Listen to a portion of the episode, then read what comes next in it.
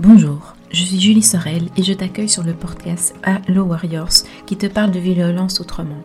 Tu entendras ici des hommes et des femmes qui te transmettront leur histoire de violence sans filtre pour que tu te sentes réconforté, soutenu, rassuré et surtout pas seul.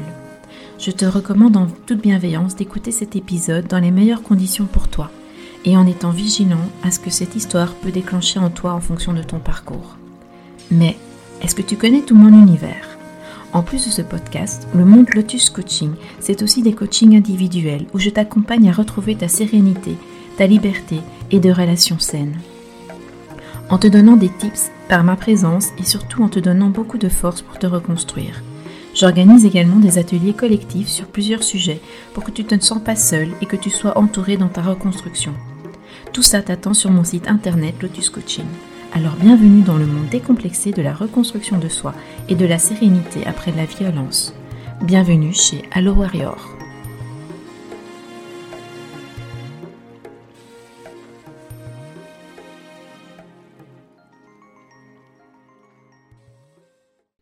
À 28 ans, Amandine, prénom d'emprunt, commence une relation idyllique avec un homme qui deviendra son mari. Amandine se sent heureuse dans cette relation où tout semble si parfait si bien.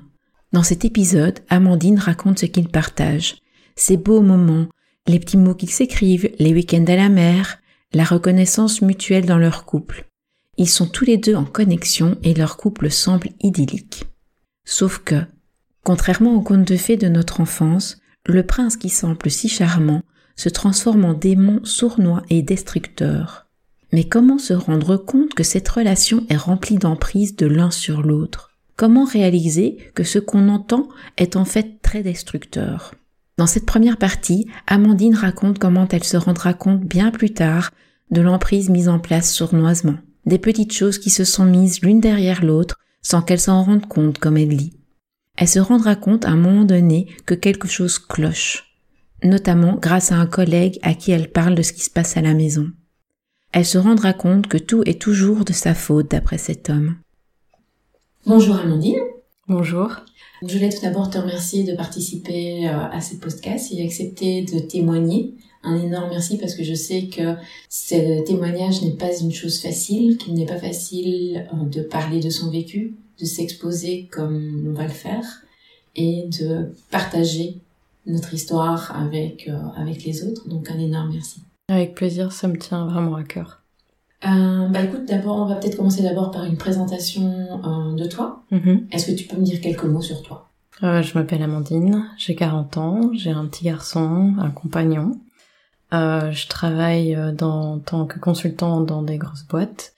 J'ai beaucoup voyagé. Pour qu'on puisse comprendre un peu comment ton histoire va évoluer, tu peux me dire quelques mots sur l'enfant que tu étais? J'étais une enfant rebelle. Oui, j'ai l'entente avec ma mère, c'était pas super. L'entente avec mon père, ça allait quand j'étais plus jeune. Euh, L'entente avec mon frère, voilà, on était comme chien et chat. J'ai eu des, beaucoup de problèmes dans, dans mes relations euh, amicales. Euh, c'était très compliqué pour moi. Dès ton plus jeune âge? Oui, dès mon plus jeune âge à l'école, j'ai toujours eu des problèmes à l'école. J'étais pas comprise, j'étais mis de côté, j'étais je me souviens qu'on soulevait mes jupes à l'école, enfin des genres de trucs comme ça, donc euh, c'était pas très gai. Euh, en humanité aussi, donc euh, j'étais un peu jusqu'à ce que je me rebelle en fait. Mhm. Donc tu es passé d'une enfant solitaire à une enfant rebelle? Ah oui, bah, j'étais déjà rebelle quand j'étais plus jeune vis-à-vis de ma maman. Mhm. Euh, et puis après, euh, en humanité, oui, là, j'ai commencé à plus me rebeller et à plus euh, taper du poing sur la table. Ok. Donc, tu es quelqu'un qui, qui tape du poing sur la table mhm. quand tu es adolescente, en tout cas. Mhm. Et est-ce qu'il y a d'autres choses qui te caractérisent? En étant jeune, oui, j'avais beaucoup de colère, d'agressivité. Mhm. mais en même temps, j'avais le cœur sur la main. j'étais toujours solitaire. Mais j'avais des amis aussi. Euh. Et tes centres d'intérêt, c'est quoi quand t'es jeune comme ça euh? Moi, j'aimais beaucoup écouter euh, la musique, voir mes amis du village. Comment ça se passe quand tu rentres dans l'adolescence, tes relations avec les garçons? Bah justement là c'était tout le contraire. J'avais plus des contacts avec les garçons. Je m'entendais mieux avec les garçons. Donc c'est vrai que je suis sortie beaucoup avec des garçons. C'était oui, je, je passais d'un garçon à l'autre. Mon adolescence fleurette. ok, c'est chouette. Et, euh, et donc quand t'es euh, fleurette et tout, tu papillonnes, tu rencontres, t'es plutôt joyeuse de... T'as une certaine joie de vivre, j'imagine? Ah oui, oui. Moi, j'étais une fille, je pense, assez drôle et euh, en même temps ben, un peu déprimée aussi euh, vis-à-vis de ce qui se passait à la maison. Donc, euh, il y avait un peu deux facettes. Et dans tes relations avec ces hommes, donc du coup, pendant ton adolescence, c'était comment ces relations-là? Euh, C'est là, ça se passe plutôt bien. J'ai jamais eu de problème. Euh... J'ai jamais eu de problème quoi que ce soit à ce moment-là. Et donc tu rencontres euh, ton ex-mari? Oui. Comment ça se passe? Raconte-moi. Ben on s'est rencontrés dans le cadre du travail. Ça se passait super bien. T'as quel âge à ce moment-là? J'ai 28 ans. Et euh, bah là, c'était c'était bien, on papillonnait, on se prenait souvent dans les bras, on faisait plein de choses ensemble. On déjà on se voyait aussi tous les jours, donc euh, c'est c'est c'est enfin voilà, c'est une autre une autre vision aussi. On profitait, on passait des moments à la mer souvent, euh, des des petits week-ends à deux, euh, on se faisait euh, euh, oui, euh, d'autres week-ends, euh, on se prenait une nuit dans un hôtel, on allait visiter une ville, on faisait vraiment des découvertes à deux, beaucoup de découvertes à deux. Ça semble idyllique. Oui, c'est idyllique. on s'était même acheté des rollers ensemble et on faisait souvent des rollers ensemble à la mer, là où on vivait. Enfin, c'était toujours, on était, on était proches, oui. Donc vous passez des bons moments. On passait des bons moments, oui. De très bons moments. De très bons moments, oui. Et euh, ça a duré combien de temps, ces bons moments? J'ai aucune idée. Je me souviens pas de quand ça s'est vraiment dégradé parce que c'est vraiment des petites choses qui se sont mises l'une derrière les autres sans que je m'en rende compte. Et je pense que je m'en suis pas rendu compte que vraiment très tard. Et combien de temps a duré votre relation euh, 9 ans et demi. De tes 28 ans à tes 38 ans mm et donc le début de relation est complètement idyllique. Vous faites des week-ends, vous partagez plein de trucs, vous faites des câlins. Mhm. Est-ce que tu pourrais me raconter un épisode qui illustre cette période idyllique?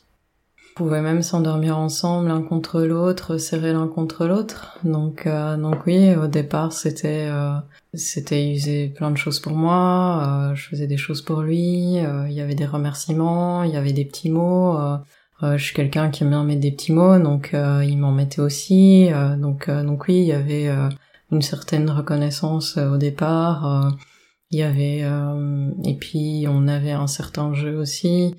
Je lisais des livres et je mettais dans des emails que j'ai envoyés au travail les mots difficiles que j'avais découverts dans mon livre. et alors il me disait s'il connaissait, s'il connaissait pas, s'il connaissait pas, je cherchais la définition et je lui donnais la définition. Donc c'était comme si on était main dans la main, euh, on était euh, en connexion tous les deux. Euh, enfin, c'était, oui, c'était, c'était idyllique, quoi. Comment est-ce que d'après toi, tu as dit que l'emprise s'était mise petit à petit? Et que tu t'en étais rendu compte très tardivement mm-hmm. Pendant les neuf ans que a duré votre relation, tu t'en es rendu compte plus ou moins quand? Euh, Oui, je me suis vraiment rendu compte à mon pendant mon congé de maternité. Après cette 6-7 ans, quelque chose comme ça. Après 6-7 ans, tu te rends compte que là, il y a quand même quelque chose qui n'est pas normal? Oui. Ouais, oui. Je me suis vraiment rendu compte... Euh, je me sais pas que je me suis rendu compte que c'était pas normal, mais j'avais très mal vécu euh, mon congé de maternité. C'est en retournant au bureau et en discutant en fait avec un de mes collègues avec qui je discutais beaucoup, euh, qui m'expliquait que lui, euh, si sa femme est enceinte euh, et qu'elle accouche, ben qu'il allait lui donner du temps pour elle, qu'il allait s'occuper du petit. et en fait, là, je me suis rendu compte que j'ai jamais eu tout ça. Ok, t'avais eu quoi à la place alors? Rien. J'avais quand je passais des journées horribles avec mon fils, c'est c'est je veux tous une chose, c'est lui mettre dans les bras et tout ce que j'avais, c'est excuse-moi, mais moi j'ai travaillé, tu peux comprendre. Et c'est l'effondrement de me dire, mais, mais, mais non. mais quoi, c'est moi toute seule qui dois gérer le petit et je, je dois et, c'est dans ces moments-là où je me suis dit, mais il y a un truc qui va pas, et que ce soit mes parents qui viennent m'aider parce que je suis dans un état d'épuisement euh, euh total, euh, où mes parents viennent m'aider, euh, prendre le petit, que je le nourrisse vu que je faisais l'allaitement, donc je le nourrissais, mes, mes parents partaient pendant deux heures, je pouvais dormir pendant deux heures, ils revenaient, me passaient le petit pour que je nourrisse, et ils repartaient encore pendant deux heures pour que je puisse dormir, pour que je puisse me reposer, parce que j'étais dans un état de fatigue, mais euh, hallucinante en fait. Et la grossesse, comment est-ce qu'elle s'était passée? Magnifique. Magnifique. C'était idyllique. Euh, j'ai dû être alitée parce que j'ai eu des, des soucis mhm. et donc en fait comme je pouvais plus rien faire ben lui il a dû prendre euh, ben, le fait d'aller faire les courses vu que c'était moi qui faisais les courses euh, de faire la lessive, de prendre le linge, enfin toutes ces choses-là, donc s'occuper de tout et, de m'apporter tout euh, dans le fauteuil vu que je pouvais pas bouger. Mhm. Et ça a été idyllique, oui. Et donc du jour au lendemain, quasiment, cet homme idyllique avec qui tu as une connexion euh, profonde, mhm. avec qui tu fais un enfant, qui est pendant la grossesse, qui est compliqué, qui est présent, qui mhm. t'aide. Et là, t'accouches et là, tout d'un coup, il y a plus personne. Euh, j'ai quand même une césarienne, donc il m'a aidé quand même les, les premiers jours en fait à l'hôpital et un peu mhm. après parce que je savais rien faire. Sauf que je me suis retrouvée, euh, vu qu'on avait un duplex, toute seule dans le salon la nuit, adéquat non plus. Mhm. euh, vu que en étant, en ayant une césarienne, c'est vraiment pas du tout agréable de s'occuper d'un enfant toute seule, parce que ce qu'il me disait souvent, c'est qu'il était fatigué et que voilà, donc euh, il avait besoin de se reposer. Il était fatigué et toi t'étais en congé de maternité. Voilà. Et on sait toutes, maman, que le congé de maternité n'a de nom que le... Enfin, n'a de congé que le nom. Exactement. on ne dort pas. On dort pas. on se repose pas. on a des oreilles qui sonnent parfois euh, parce que le bébé pleure toute la journée. Mhm. Il n'est pas très présent pour t'aider, pour te soutenir, pour que tu puisses prendre du temps pour toi. Est-ce que tu le lui dis Je pense que j'ai dû lui dire, mais pas de manière très explicite. Euh, je sais que j'ai dû lui demander, mais à chaque fois ses réflexions, c'était de me dire oui, mais tu comprends pas, moi j'ai travaillé pendant 8 heures toute la journée, donc je peux me reposer quand je rentre à la maison. Or que moi j'ai pas dormi, je me réveille toutes les deux heures la nuit pour euh, donner à manger à, mon fils. Euh, enfin c'est c'était mais inimaginable. Et le jour où j'ai recommencé à travailler, je me suis dit mais c'est le bonheur. mais mais non, je travaille pendant 8 heures là et c'est le bonheur. Mhm. Donc non, il avait aucune excuse. Mhm. Et euh, donc tu reprends le, le travail. Mhm. Est-ce que tu dors un peu plus ou pas à ce moment-là? Non, parce que euh, il a dédaigné de pas m'aider. Donc ça veut dire que euh, mon fils euh, est resté à se réveiller deux fois par nuit jusqu'à ses sept mois. Mhm. Donc euh, les premiers mois, quand j'ai commencé à travailler, euh, il m'a dit ben non, tu comprends, je suis fatiguée, j'ai besoin de dormir. Et donc moi, je me réveillais encore deux fois par nuit. Je travaillais à mi-temps, mais même les jours où je travaillais, je me réveillais encore deux fois par nuit pour nourrir mon fils. Mhm. Euh, sauf qu'à un moment donné, euh, j'étais tellement fatiguée que euh, j'ai explosé mon rétroviseur. Et là, je lui ai mis face, enfin, sur le fait accompli en disant mais non, il faut que tu m'aides là. C'est plus possible. Moi, je peux plus mhm. gérer. Mhm. J'ai déjà cassé mon rétroviseur et la suite, ça va être quoi? Un accident? Là, il a réagi tout de suite. Ok, je veux bien t'aider, mais je me réveille pas à 4 heures ou 5 heures du matin. J'ai fait ok, il m'aide, c'est déjà ça. Mhm.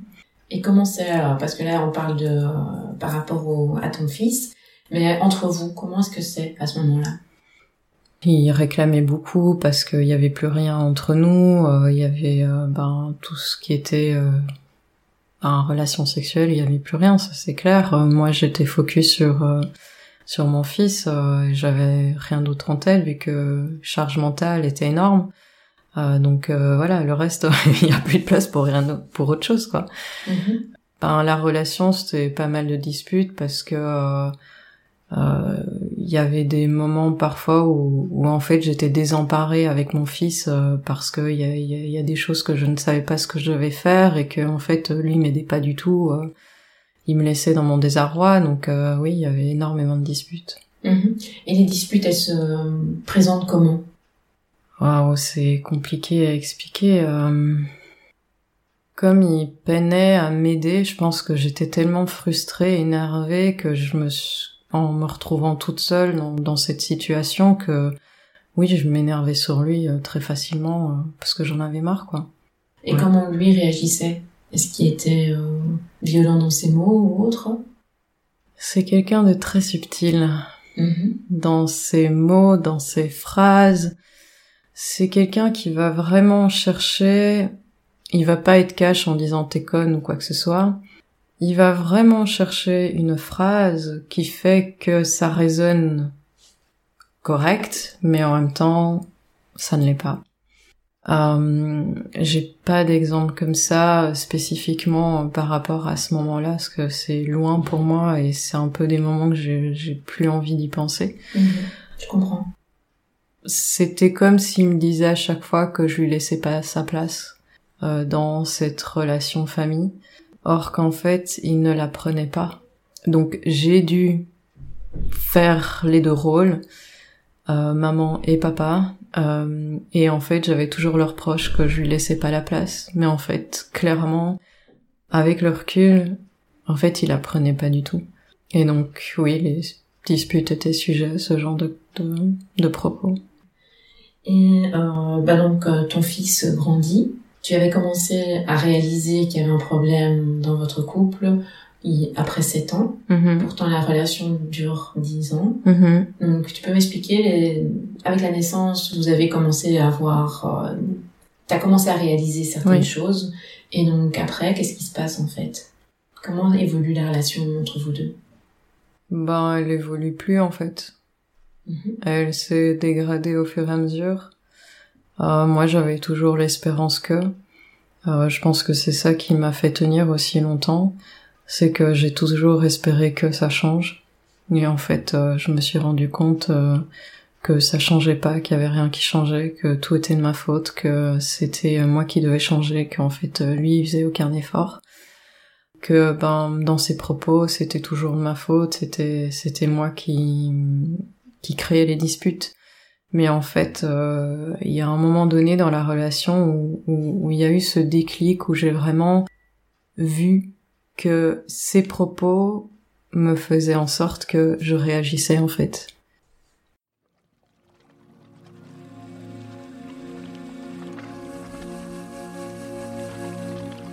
Voilà, c'est la fin de cette première partie qui j'espère t'aura plu. Merci encore à Amandine qui nous a plongé dans sa relation de couple. Le souvenir des événements n'est pas évident pour elle. On se retrouve la semaine prochaine dans la deuxième partie de l'histoire d'Amandine. D'ici là, je t'embrasse et prends bien soin de toi.